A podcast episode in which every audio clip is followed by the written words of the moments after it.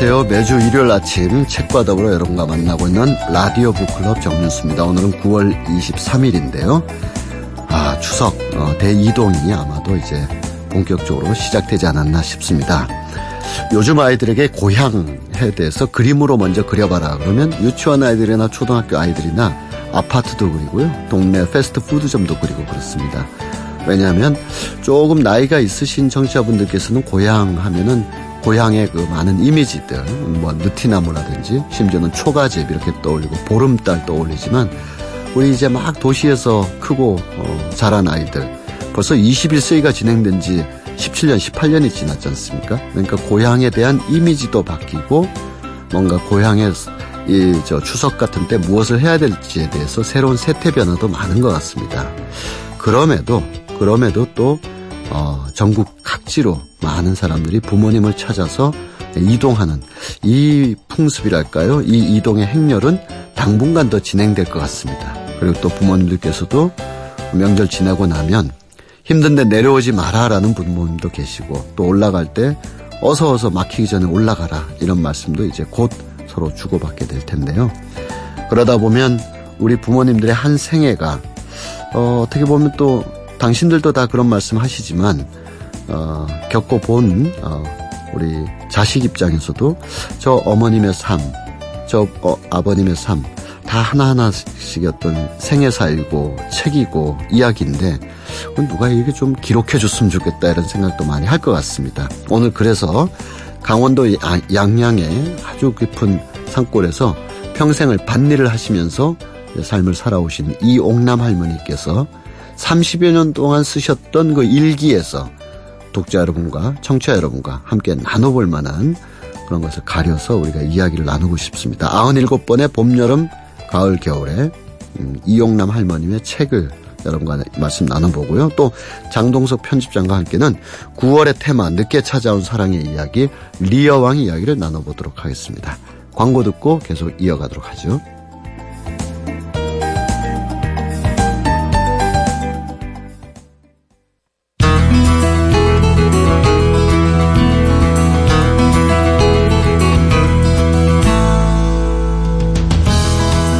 라디오 북클럽 정유수입니다. 매주 일요일 오전 8시 5분부터 9시까지 함께하고 있는데요. 오늘은 음, 정말 여러분들께 권하고 또 함께 읽어봤으면 하는 책, 어, 그 아주 중요한 책을 만나보는 그런 북카페 초대석.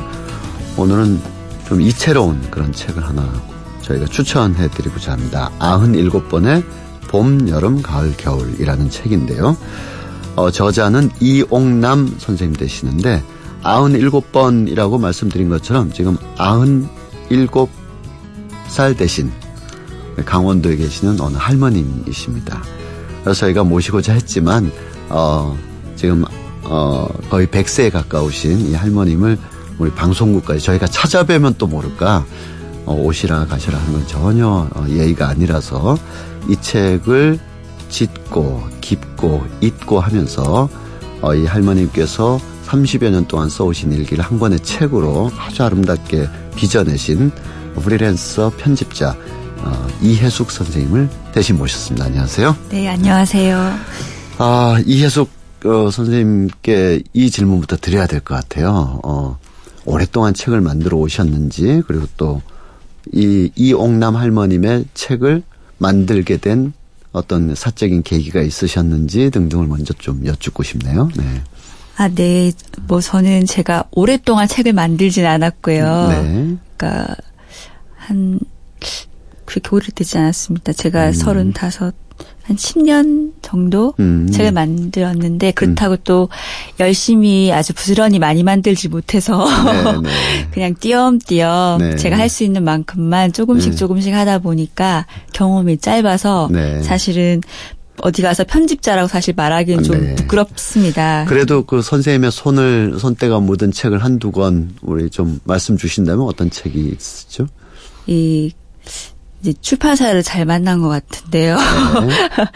네. 양철북에서 나온 이호덕 일기 아, 그리고 네. 물론 이제 그거는 저 혼자 한 건 아니고 내부 네. 편집자랑 또또 음. 또 다른 한 명의 편집자분하고 같이 네네. 했고 그리고 뭐 권정생 선생님하고 이호덕 선생님 주고받은 편지. 예. 다시 우리 청취자분들께 본인 일이라서 좀 쑥스럽게 말씀하셔서 그러는데 이호덕 선생님의 일기와 또 권정생 선생님의 그 주고받은 대화집인데 아시는 청취자분들 은 아시겠습니다만 어 이호덕 권정생 그러면 꼭 우리 말을 예쁘장하게 잘 써야 된다 이런 차원이 아닌 네. 우리 삶과 역사 어, 한 개인에게 아주 이렇게 강하게 묻어 있는 생활 속의 진짜 삶들을 제대로 복원하고 써야 된다.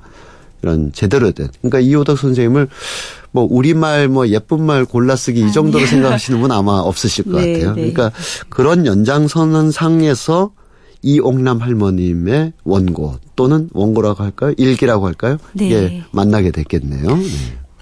그러니까 그런 것 같아요. 물론 이게 어떤 계획이나 의도가 있었던 것은 아닌데, 네. 그러니까 저가 붙들고 살고 있다 있는 말이라면, 음. 그러니까 저는 이호도 선생님이 하신 얘기 중에서 음. 자기 목소리로 자기 이야기를 하는 것이 음. 네. 얼마나 중요한가라는 얘기를 처음 들은 거죠. 네네. 네. 여태까지 배우면서 그런 얘기를 못 들어서 음. 아 자기 목소리로 자기 이야기하는 거 음. 그게 진짜 혁명이지 않을까라는 음. 생각을 했고 그래서 선생님이 공부하는 범위도 쫓아갔고 음. 이제 그렇게 있으면서 저희 그 글쓰기 연구회 해보가 음. 있어요. 네네. 거기에 이제 나중에 말씀드리겠지만 탁동철이라고 하는 음, 음. 이제 동문 거죠 저한테는 네네. 네. 이용남 할머니의 외손주고 아 그렇게 되는군요. 예. 네. 근데 그제 그 동무였 동무인 친구가 할머니가 살아오신 이야기를 쭉 듣고 체록을 한 거를 네. 99년도부터 저희 회보 연재를 했어요. 네.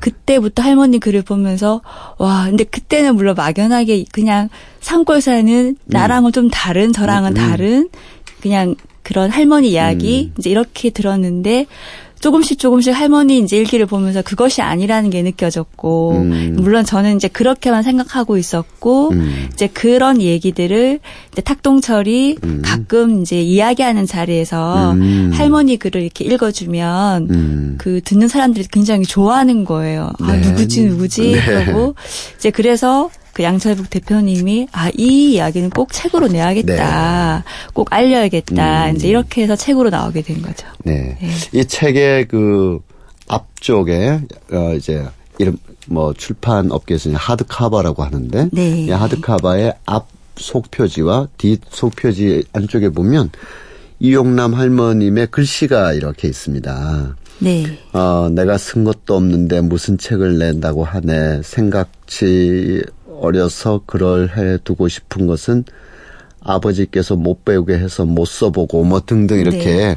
얼핏 읽으면 어, 뭐라고 쓰셨나 이런 생각도 들고 또 얼핏 보면 아 우리 또 편집자 특유의 우리 그 어, 이렇게 감각으로 보면 맞춤법은 대개 안 맞으시는 경우가 대부분이고 그러니까 이용남 할머님의 이 일기의 어떤 일단 내용 이전에 글씨로 보면 아주 정갈한 일단 그 서체는 아닙니다. 네. 예, 할머님께서 강원도 산골에서 어, 이 일기를 보면 어, 나는 밭에서 평생을 어, 80년 90년을 다 보냈다고 하시는 우리가 이렇게 우리 머릿속에 있는 할머님들. 음, 시골이라고 하는 곳에 이렇게 갔을 때 저 높은 산고랭이의 그 저 밭일에 누군가가 점처럼 이렇게 구부리고 앉아 계신 바로 그 할머님이 쓰신 어쩌면 삐뚤빼뚤한 그런 글씨체를 이렇게 보고 있습니다. 제가 보는데 이, 이, 이 우리 청취자 어느 분이라도 이걸 보고 아이 뭐 글씨를 이렇게 못 써라고 할 사람은 아무도 없을 것 같아요. 이 여기에 생애가 담겨 있고 여기에 백년 삶이 다 담겨 있기 때문에 우선 이 글씨체라든지 이 일기 그 자체를 처음 이렇게 어 탁동치란 분으로부터 얘기를 듣는 게 아니라 처음 실물을 보셨을 때 이해숙 편집자님은 좀 어떠셨습니까? 어, 되게 그러니까 먹먹했어요. 예, 예 그러니까 예. 손수 쓴 네. 글씨를 보고 그것이 그냥 글자가 아니고 음. 삶인 거니까 예, 예. 그게 굉장히 먹먹하게 아니 와닿는 바, 게 아, 반일 하는데 호미로 이렇게 한 그그 그 흔적처럼 네, 이게 네. 이게 느껴지는 글씨체잖아요. 네. 예. 예. 그러니까 굉장히 음. 아 할머니가 어떤 마음으로 이렇게 쓰, 쓰셨을까라는 음. 생각을 해보기도 하고 아참 그러니까 정말로 먹먹하다는 말밖에 드릴 수가 없었는데 처음엔 그랬어요.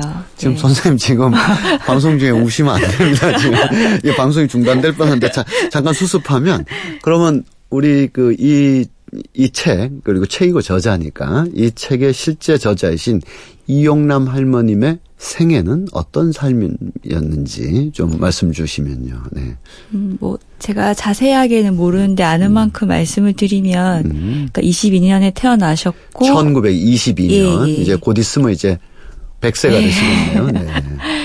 17에 시집을 가셨고 네. 근데 그 시집살이가 정말 말도 못하게 고된 네. 네. 그러니까 시어머니가 그렇게 구박을 하고 쫓아내려고 하고 음, 네. 남편은 이제 할아버님은 목 쓰셨대요. 집 네, 짓는 네, 일을. 그러니까 네. 집에 안 계셨을 거 아니에요. 예. 늘 이렇게 바깥으로 다니고 그러니까 할머니 혼자서 시집살이를 하신 거죠. 음. 이제 그렇게 고되게 살다가 또 자식을 낳았는데 자꾸 자식이 이제 음. 본, 떠날, 이렇게 죽은 거죠. 그 옛날에는 음. 그런 일이 있었으니까. 네, 네, 네. 그래서, 어, 풍수를 잘 보시는 분이 네. 이제 뭐 그뭐 유마 간순가 그 네. 어딘가에 가면 그 지형에 가면 어, 어 자식을 건질 수 있다. 아. 그래서 이제 딸 하나 그 딸이라도 이제 온전하게 키워볼 요량으로 네. 그 산지를 따져서 가보니까 거기가 충남 공주였대요. 예, 예. 거기서 27부터 37까지 네. 10년을 사신 거죠. 네, 근데 네. 그때도 할아버님은 고향 간다고 가고 나서 음. 편지 한 장 없고 음. 할머니 혼자 몰래 음.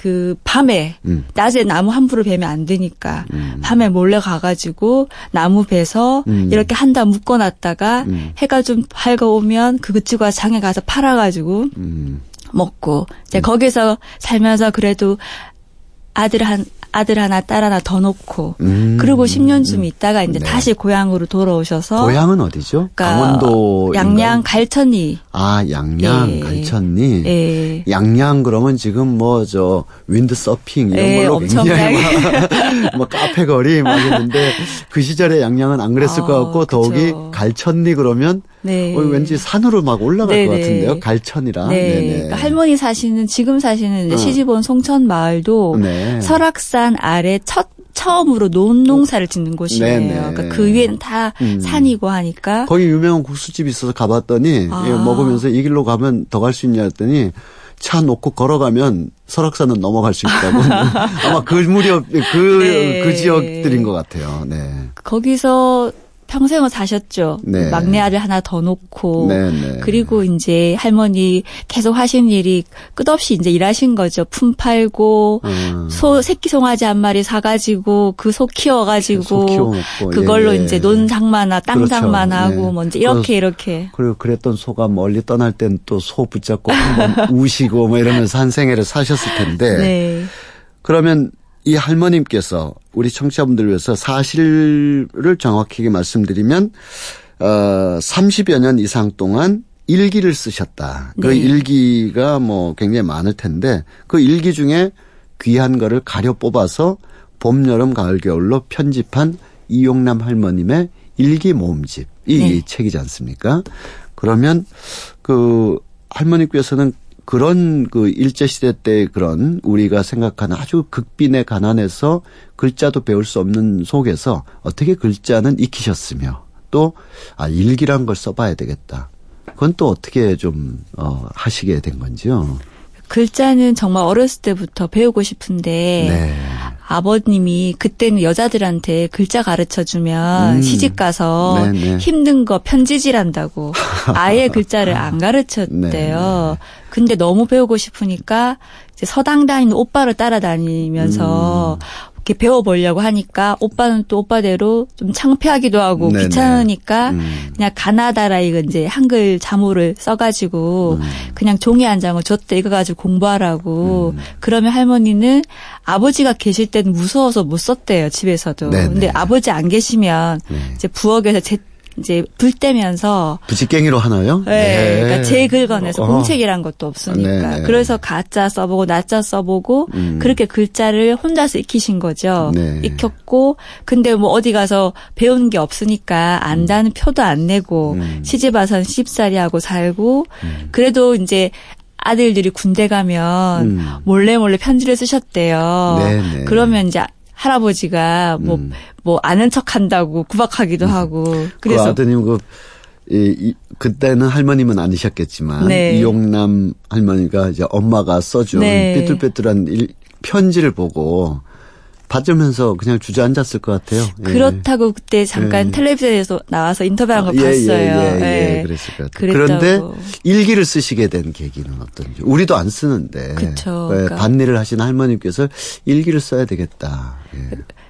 할아버지가 87년도에 돌아가시고 아. 같은 해에 시어머니도 돌아가신 거예요. 예, 예. 그러니까 진짜 고된 시집살이가 끝이 나고 음. 할아버지도 안 계시고 하니까 음. 할머니가 적적하셨대요. 적적해서 네, 네. 반드시 좋은 일만은 아니거든요. 또 혼자서 이렇게 계셔야 되는데. 네, 네. 그러면서 글씨를 예쁘게 써보고 싶은 거죠. 음, 할머니는 글을 음. 쓰신 게 아니고 음, 음. 글씨 연습한다고 쓰기 시작하셨대요. 네. 네. 네. 그래서 썼는데 그러니까 다 쓰면 버리고 음, 음, 불태우고 이제 그러셨는데 이제 가까이 사는 이 외손주 탁동철이 할머니 일기를 우연히 보고 너무 좋으니까 그걸 이제 이렇게 본 거예요. 보고 네. 또 둘레 사람들하고 같이 나눠 보게 되고 음. 그러면서 할머니한테 문집도 만들어 드리고 음. 할머니 글을 모아서 그러니까 음. 할머니도 이제 좋으신 거죠. 예, 그렇게 해서 이제 처음엔 정말 글씨 이쁘게 써보려고 네. 쓰기 시작하셨대요. 네. 그 할머니께서 일기를 쭉 쓰셨는데 한 편은 이렇게 보면 일기고 한 편 이렇게 보면은 시 같기도 해요. 편집을 아주 깔끔하고 정갈하게 해주셨기 때문에. 근데 가만히 읽어보면, 어, 우리 더러 뉴스나 이런 데 보면, 어, 노인분들께서 사실은 젊었을 때 어떤 이유로 글자를 못 익혔는데 그게 평생의 한이 돼서 네.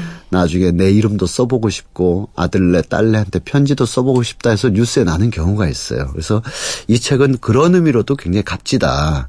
근데 이 책을 찬찬히 읽어보면 단지 문맹이셨던 할머니가 글자를 어떻게 익히셔서 일기까지도 썼게 됐다라는 차원을 넘어서서 정말 저는 뭉클했던 것이 80년, 70년, 80년을 밭에다 온 땀을 흘리신 어느 할머님의 삶에 대한 이해, 세상에 대한 네.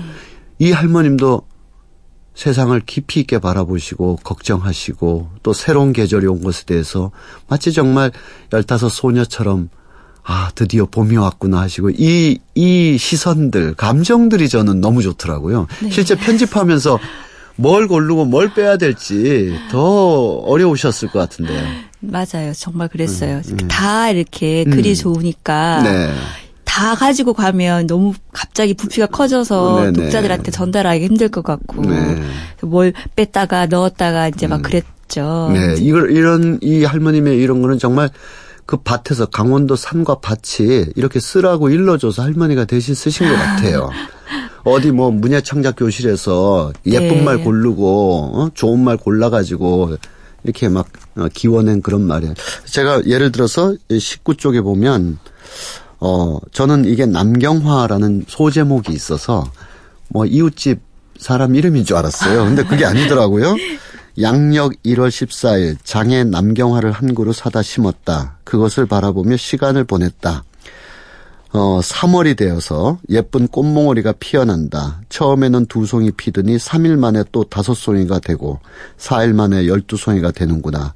흐뭇한 마음 간절하다. 저는 이런 말들은 정말 그 어, 강원도 또 남경화라는 그 한 그루 꽃이 할머님께 이렇게 써달라고 음. 하지 않으면 이렇게 안 나올 것 같아요. 이 꽃을 얼마나 들여다 보셨을까요? 두 달, 세 달. 그러니까요. 네. 며칠 만에 피었다고 어, 예, 예. 이렇게 다 쓰셨잖아요. 그러니까 음. 할머니 일기를 보면 네. 정말 작은 것들을 보고 계시더라고요. 예, 예. 되게 조그만 거, 정말 음. 매미 소리, 또 뭐 투둑새, 비둘기 음. 소리, 음. 뭐 매미가 진매라고 맴맴맴매 우는데 음. 허리를 꼬불랑꼬불랑 음. 어찌도 그렇게 허리를 잘 움직이고 우느냐. 매미야 나도 너처럼 음. 예쁜 목소리를 가지고 싶구나. 이제 이렇게 쓰신단 저는 지난 여름에 그 매미 잡느라고 아파트 이게 여기 달라붙어 가지고 저리 가라고 퉁퉁 쳤는데 할머님은 좀 아니셨네요. 네, 네 그러니까 굉장히 네. 일을 하면서도 투둑새라는 표현도 있고요. 네, 예. 그게 그러니까 비둘기래요. 저는 아 네. 남경화가 남경화 씨인 줄 알았더니 그게 아니고 투둑새가 네. 또 비둘기의 다른 표현이고 네, 네. 네, 그런 기본 그 할머니께서 지어낸 표현은 아니실 아니죠. 거 아니에요. 그죠? 네. 생활 속에서. 그렇죠. 그 어떤 면, 네. 마을에서 쓰던 말이죠. 네. 네. 이해숙 편집자께서 보시기에 이 편편이 정말 아름답고 편편이 눈물겨운데 선생님은 어느가 어느 것이 가장 좀 그랬는지요? 그래도 가려 뽑은 입장에서 보시면. 그러니까 제가 다 정말 좋지만 네. 아까 말씀드린 것처럼 할머니가 굉장히 작은 것을 들여다보잖아요. 네, 네. 근데 그 작은 것을 들여다보는 게 그냥 그렇게 봤다에 머무르는 것이 아니고 네. 그 보면서 마음이 머무르고 그 마음이 머무르면서 이렇게 이렇게 깊어져 가는 게 보이는 거예요. 네, 네. 그런 글들이 할머니를 글을 보면서 음. 되게 울림이 있었거든요. 네. 그한 편 어떻게 골라서 예. 잠깐 읽어주시면요. 네. 그러니까 디다 볼수록 신기하게만 이란 음. 제목인데요. 네. 아래 콩밭을 맸다. 그 콩밭을 매면서 콩잎을 바라보면서 그리, 그리도 귀엽게 생각이 든다. 그렇게 동그랗게 생긴 콩이 어찌 그리도 고속에서 동골라한 이파리가 납족하고 또 고속에서 속잎이 뾰족하게 나오고 음. 디다 볼수록 신기하게만 느껴진다. 그러니 뽑는 풀도 나한테는 고맙게 생각이 든다. 왜냐하면 풀 아니면 내가 멋을 벗을 삼고 이 햇볕에 나와 앉아 있겠나. 음. 그저 풀을 벗을 삼고 옥수수도 가꾸고 콩도 가꾸고 모든 깨고 콩이고 조이와 팥도 가꾼다. 그러면서도 무엇이든지 키우기 위해 무성하게 잘 크는 풀을 뽑으니 내가 마음은 안 편하다. 그러나 안 하면 농사가 안 되니 할 수 없이 또 풀을 뽑고 짐을 맨다. 뽑아놓은 풀이 햇볕에 말르는 것을 보면 나도 마음은 안 좋은 생각이 든다. 그래도 할 수 없이 또 짐을 메고 풀을 뽑으며 음. 죄를 짓는다. 네. 그러니까 일을 하면서 이렇게 이렇게 음. 생각이 나아가는 그 할머니가 이렇게 들여다보는 것에서 음. 생명을 보는 것까지 이렇게 음. 정말 이렇게 깊어져 가는 것이 일기 곳곳에 음. 있더라고요. 네. 또 예. 어떤 부분은 또 이런 그 지금 뭐 이해숙 선생님 읽어주신 것도 있고 또 빨간 콩은 빨개서 네. 이쁘고 너무 네. 네. 응? 어, 빨, 어, 빨, 어, 빨간 강낭 콩은 빨개서 이쁘고 그냥 강낭 콩은 깨끗해서 이쁘고 네. 여러 가지 섞이면 보기 도 싫고 해서 이렇게 가려내면서 네. 아이고 이 콩들이 얼마나 이쁜지 또 어떤 날은 깨 모종을 심으시면서 오늘은 깨모종 심으러 갔다가 비를 쫄딱 맞고 왔다. 아이고 어, 그 풍경이 눈에 선합니다. 또 어떤 날은 어 좀 또 우리 할머니 예, 할아버지들께서 이런 날도 있으실 텐데 오늘은 일요일이라서 연속극을 네. TV가 또 보신데 그쵸. 텔레비에 연속극이 없어가지고 에이 하고 아침으로 감자씨 하나 이렇게 해가지고 음 하루 종일 건너 밭에 가서 하루 종일 김을 매신 일요일의 하루의 풍경 아, 까마귀는 일 하나도 않고 굶어서 사는지 먹고 사는지 날마다 저렇게 깍깍 짖기도 하고 까마귀 걱정까지 이렇게 하시는 것도 있고요. 또 할머님들이 할머니께서 이제 친구분들하고 이제 개 모임을 이제 점심 드시고 오후 4시 차로 집에 와서 아니 오늘은 이렇게 해서 밭일 하나도 안 해가지고 할머님께서 이렇게 쓰셨네요. 오늘 하루는 그냥 공치고 아무 일도 못하고 그저 하루를 보내버리고 말았다. 글쎄 그 저희가 짐작을 해도 그 강원도 산골 양양에서 뭐 일이 없으실 것 같은데 그러지는 전혀 아, 니실것 같아요. 지금도 그렇죠? 손에서 일을 안 그렇죠. 하신대요. 예, 매일 같이 우리 뭘, 도시인들 뭘 가려도 가리, 가리고 예, 도시인들보다 외적 예. 조건이라는 게 있잖아요. 비가 오면 비 오는 날 해야 될 일이 있고 네. 비가 안 오면 안 오는 날 해야 될 일이 있고 어, 건강하시고 정정하신지 어떠신지 모르겠네요. 지금도 건강하시고 네네. 네. 저희가 7월 달에 생신이셔 가지고 네. 갔는데 되게 환하게 웃고 계셨어요. 네네. 그리고 네. 사실 여기 오기 전에 우리가 할머니 뵈러 가기로 했는데 사장님하고 할머니가 네. 용돈 주신다고. 아, 네. 근데 이제 시간이 안 맞아서 못 가는데 네네. 네. 추석 세고 와서 또 뵈러 가야죠. 음. 네. 9월 23일 라디오 북클럽 이용남 할머니께서 쓰신 97번의 봄, 여름, 가을, 겨울 예, 함께 만나고 있습니다. 잠시 광고 듣고 돌아오겠습니다.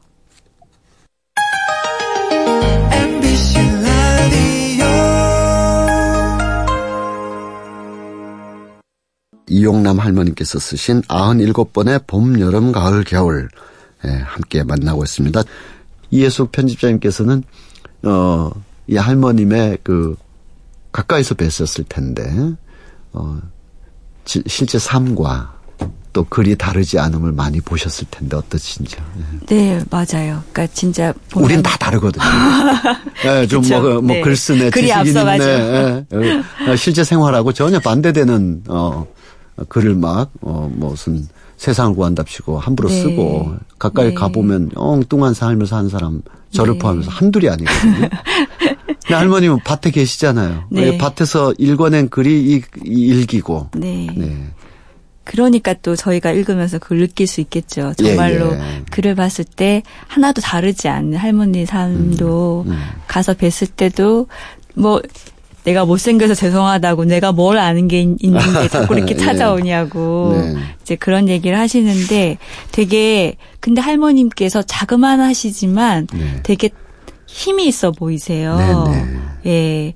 그 당신 스스로가 삶을 살아온 사람만 한때서 음. 느낄 수 있는 힘 네. 이런 게 느껴지고 여전히 그걸 지금도 음. 어 너무 고맙게도 건강하셔서 네.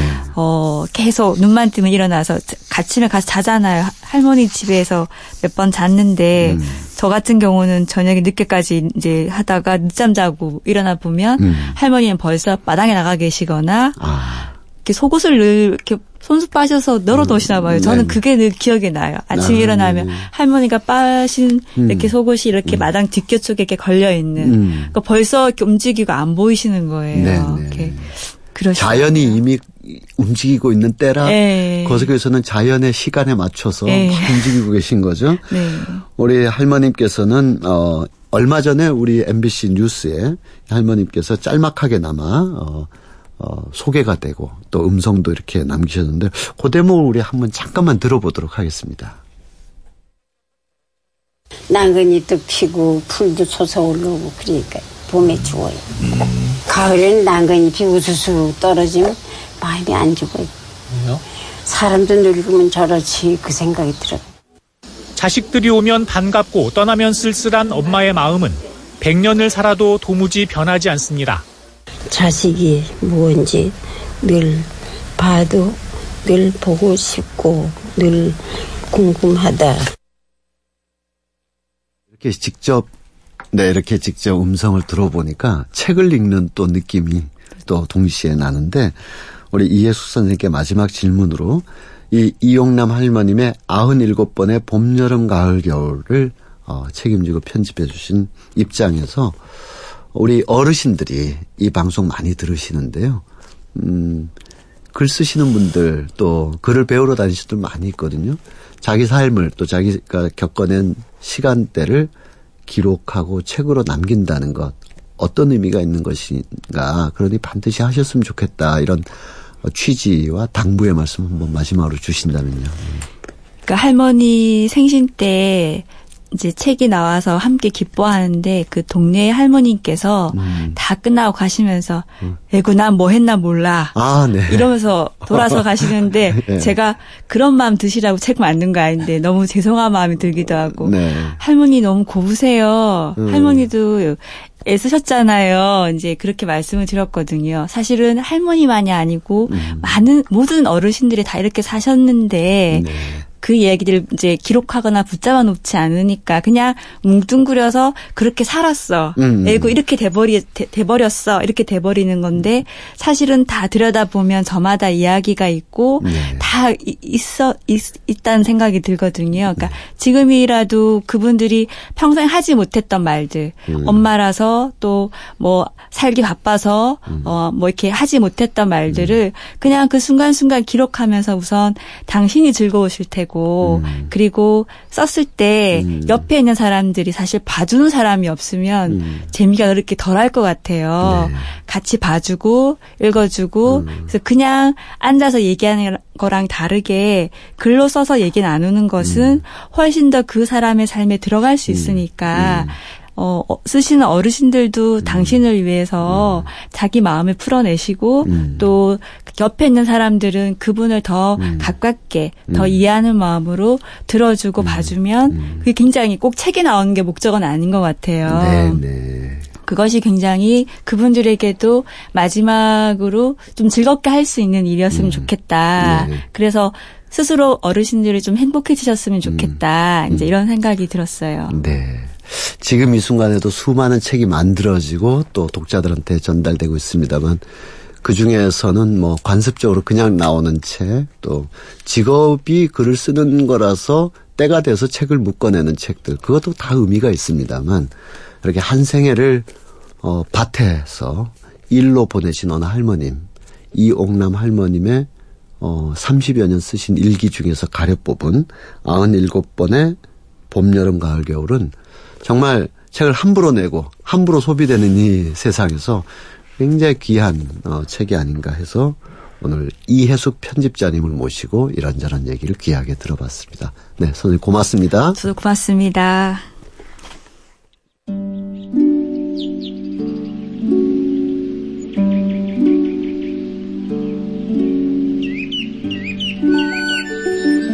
소리나는 책 라디오 북클럽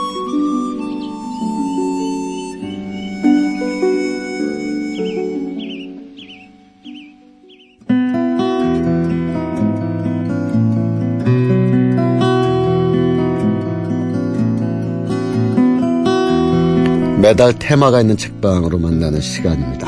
9월의 테마는 늦게 찾아온 사랑 이야기를 나누고 있는데요. 그 첫 번째 이야기로 어, 중년에 아주 애달픈 여러모로 생각할 거리가 많았던 사랑 이야기 메디슨 카운티의 다리를 그리고 그 두 번째 이야기로 아버지의 사랑을 뒤늦게 깨닫게 되는 그런 이야기를 어, 들어봤는데요.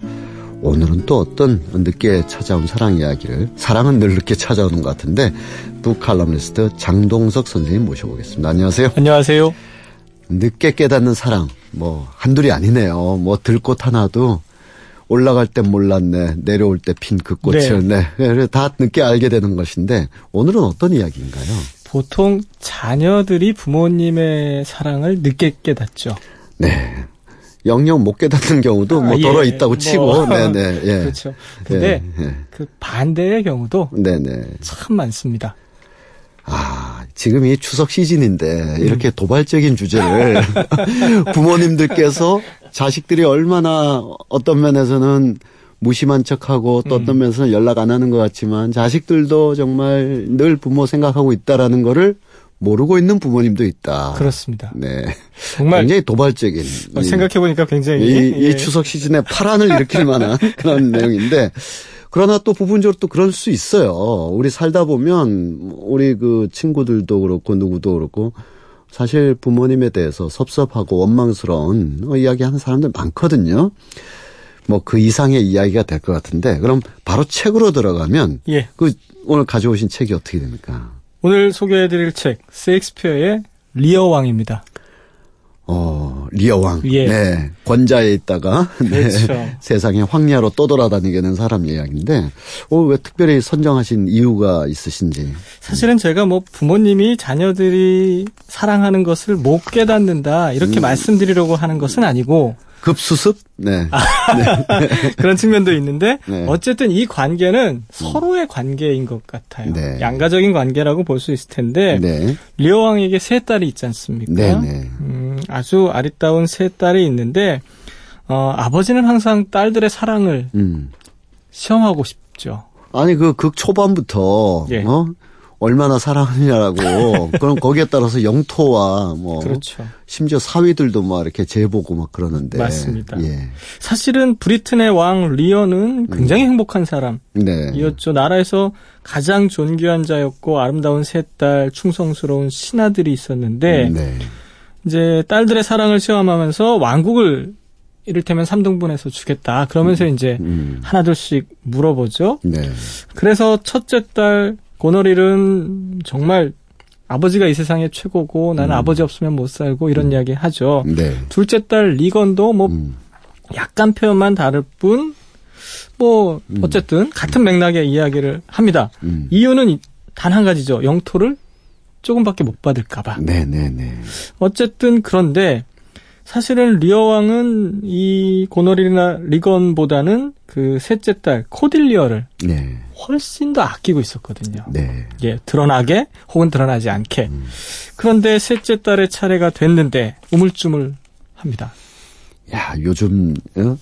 우리 부동산에 이 과열된 상황에서 보면 굉장히 좀 어리버리한 지금 친구가 이제 그렇죠. 한명 있는, 있는 거네요. 네. 예, 뭐 세상 물정 모르는 예, 예, 예. 그런 친구. 지금 뭐 아파트 한 채가 아니라 왕국의 3분의 1이 지금 그렇죠. 들어오느냐 네. 마느냐 네, 네. 예, 상황인데 음. 이걸 지금 이렇게 얘기해요. 음. 없습니다, 전화. 전 전화를 음. 도리에 따라서 사랑하고 있을 뿐 더도 음. 덜도 아닙니다. 자, 이 리어 왕은 기다렸던 말은 이건 아니었던 거죠. 그렇죠.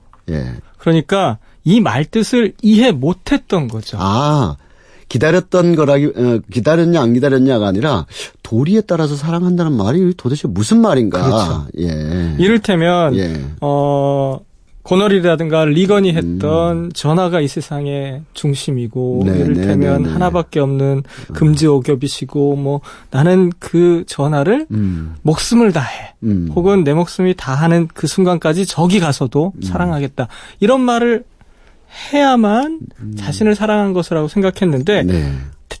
기껏 한다는 얘기가 도리에 음. 따라서 이 도리에 따라서라는 게 당신은 아버지이고 나를 낳아주신 분이기 때문에 음. 그것에 감사하고 있다. 그것만으로도 사실은 굉장한 네. 사랑 표현인데 이 의미를 잘 못 알아들은 거예요. 그러면 지금 장 선생님께서 그렇게 말씀하시면서 예. 살짝 저를 이렇게 낚시를 비슷하게 이렇게 던지시는 것 같아요. 제가 그 낚시를 덥석 물면 뭐냐 하면 예. 리어 왕이 나중에 깨닫는다는 거죠. 그렇죠. 어떻게 깨닫게 됩니까? 실제로 아버지가 이제 네. 리어 왕이 딸을 네. 딸들에게 3등분해서 줘야 할 땅을 음. 2등분해서 큰 음. 딸과 음. 작은 딸에게 주고 네. 어, 이 코딜리어는 쫓겨가듯이 쫓아내듯이 프랑스 왕과 결혼을 시켜버려요. 네, 네. 아, 거기서는 쫓겨나도 프랑스 왕하고 결혼하는군요. 예, 뭐 이 정도니까 사실은. 네. 예, 뭐 예. 어쨌든 예. 사실은 이제 뭐 이 당시로 보자면 프랑스 왕이 프랑스가 약간 변방이라고 생각하니까. 아, 그랬었죠. 네. 예, 네, 네. 이렇게 이제 할 수 있었던데 네. 어, 더한 건 음. 이걸 말렸어요, 신하들이. 아. 충직한 신하들이 음. 당신의 딸이 지금 당신에게 극진한 사랑을 표현하고 있다. 음. 그 이제 리오 왕에 등장하는 충직한 신하들 몇 사람이 있는데 그런 상황에서 이 충직한 신하들까지 같이 쫓아내 버리면서 네네. 어, 온전한 사랑과 충성을 음. 한순간에 잃어버리게 되는 음. 거죠. 질마신 걸 이어서 이야기하자면 음. 어, 영토의 절반을 나눠 가진 두 딸. 음. 처음에는 지극정성 공양하는 것처럼 보여요. 음. 그런데 나중에는 음. 자신들의 영역을 침범했다고 아버지를 내쫓아버리기까지 합니다. 네. 딸들의 항변, 어, 이게 굉장히 센 표현인데요. 네. 멍청한 늙은이. 음. 자기가 주어버린 권력을 음. 아직도 휘두르려고 하다니 음. 이런 이야기까지 해요 호너리. 네네. 굉장히 충격적인 이야기인데 음. 사실은 어떻게 보면 이것은 사랑의 문제이기도 하지만 부모 음. 자식의 사랑의 문제이기도 음. 하지만 인간의 그 끝없는 욕심. 권자에 올라갔으면 내려와야 음. 할 때를 알아야 한다는 이 음. 아주 단순한 진리를 음. 깨닫지 못하는 음. 한 인간 그 본성 음. 그것은 리어왕뿐만 아니라 우리 모두에게 있는 본성인데요. 네. 그런 것까지 이제 애둘러서 잘 표현하는 것 아닌가 이런 생각을 좀 해보게 되는데 네. 리어가 이제 마지막에 절규하죠. 이런 대목인데요. 여기 날 아는 사람은 누구인가? 네. 이 사람은 리어가 아니다. 리어가 이렇게 걷고 이렇게 말하는가? 두 눈은 어디 갔는가? 음. 자는 거야? 깨어 있는 거야? 음. 분명코 그것은 아니야. 내가 누구인지 말할 수 있는 자는 누구인가? 이렇게 신세 한탄을 하지만 네. 이미 두 딸은 큰 딸과 작은 딸은 자신의 영향력에서 벗어나 있고 음. 셋째 딸 코딜리어마저 음. 어떻게 보면 자신의 이 비참한 상황을 도울 수 없는 네. 예, 상황이 되어버린 네. 굉장히 도발적인 추석 시즌에 네. 이야기를 좀 음, 드렸는데요. 음. 어쨌든 이 부분 리어 왕이 가지고 있는 이 측면, 늦게 깨달은 사랑의 측면에서도 그렇지만 음. 그것이 우리 인간의 본성이라는 것, 음. 굉장히 의미심장한 대목이 아닐까 네.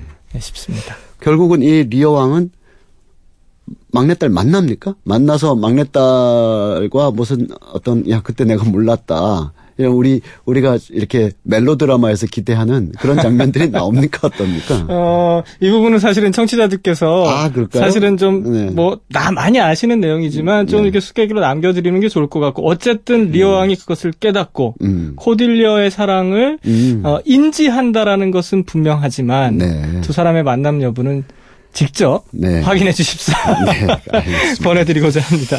그 우리가 늦게 찾아온 사랑이란 테마로 다시 보니까 음. 리어 왕이 뭔가를 되돌아보는 삶 전체를 그 코딜리어를 통해서 이걸 우리가 늦게 또 깨닫게 되는데 아마 추석 시즌 막 준비하고 또 뭐 서울에서도 서로 만나니까요. 부산 그렇죠. 서울 뭐다 고향 내려가는 건 아닐 테니까요.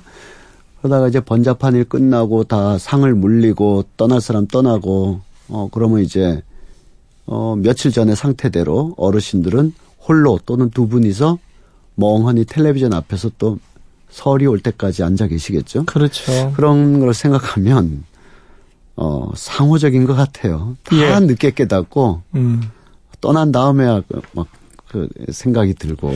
그러니까 음, 음. 그런 생각 들어요. 저희가 시즌에만 음. 이렇게 우리의 사랑을 혹은 음. 선물 보따리 들면 음. 들고 네. 가서 음. 우리의 사랑을 표현할 것이 아니라 그냥 말로 언제든 뭐 지금 요즘은 또 화상 통화도 뭐 쉽게 가능하니까 늘 우리의 가까이 있는 것처럼 이렇게 네네. 부모님은 부모님대로 자녀들은 자녀대로 음. 혹은 연인은 연인대로 음. 이런 방식으로 음. 다양하게 소통하는 것이 가장 좋은 방법이 아닐까. 네. 급 이렇게 수습을 좀 네. 해봅니다. 네. 자, 추석 시즌에 다시 읽어보는 늦게 찾아온 사랑의 아주 백미와 같은 책이었습니다. 세익스피어 리어왕 이야기를 장동석 선생님과 말씀 나눠봤습니다. 고맙습니다. 고맙습니다. 앞서 만나본 책 이용남 할머님의 97번의 봄, 여름, 가을, 겨울. 거의 2004년 9월 10일에 이런 일기를 쓰셨더군요. 남들은 다 산소에 금초를 다 하고 우리는 애들이 바빠서 못 내려와서 하는 수 없이 오늘 가서 시아버님 산소에 금초를 하고 왔다. 아마 이제 산소를 다 넣는 벌초하시는 그런 일 같은데요.